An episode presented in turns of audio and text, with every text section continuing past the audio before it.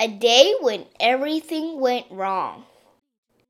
It was a frosty morning, Sunday, I think.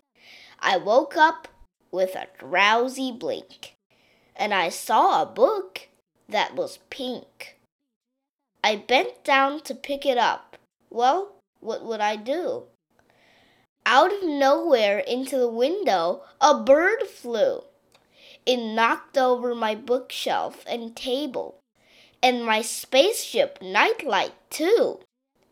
The bird flew away as fast as could be and made little chirping sounds as if saying, Tee hee. I picked up a rock from my private collection and said to myself, Hey, I'll shoot thee. The little bird flew away, and I picked up my book and thus started my day. I was putting on my spotted shirt when I found out on it stuck a piece of blue clay. I got rid of it and ran to the sink, the little white one that was stained with ink. But I turned the faucet a little too hard, and boy, I had a drink.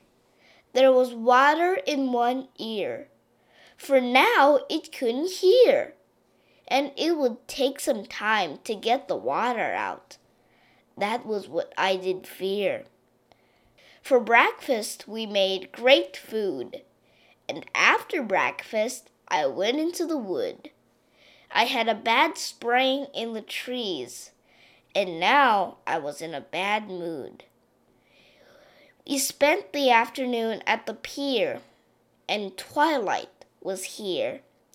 Just then I fell into the lake, but I didn't drop a tear. Finally, it was time for bed. The painful memories would soon only be in my head. And now, if you met a guy who's had a day like me, this story ought to keep them fed.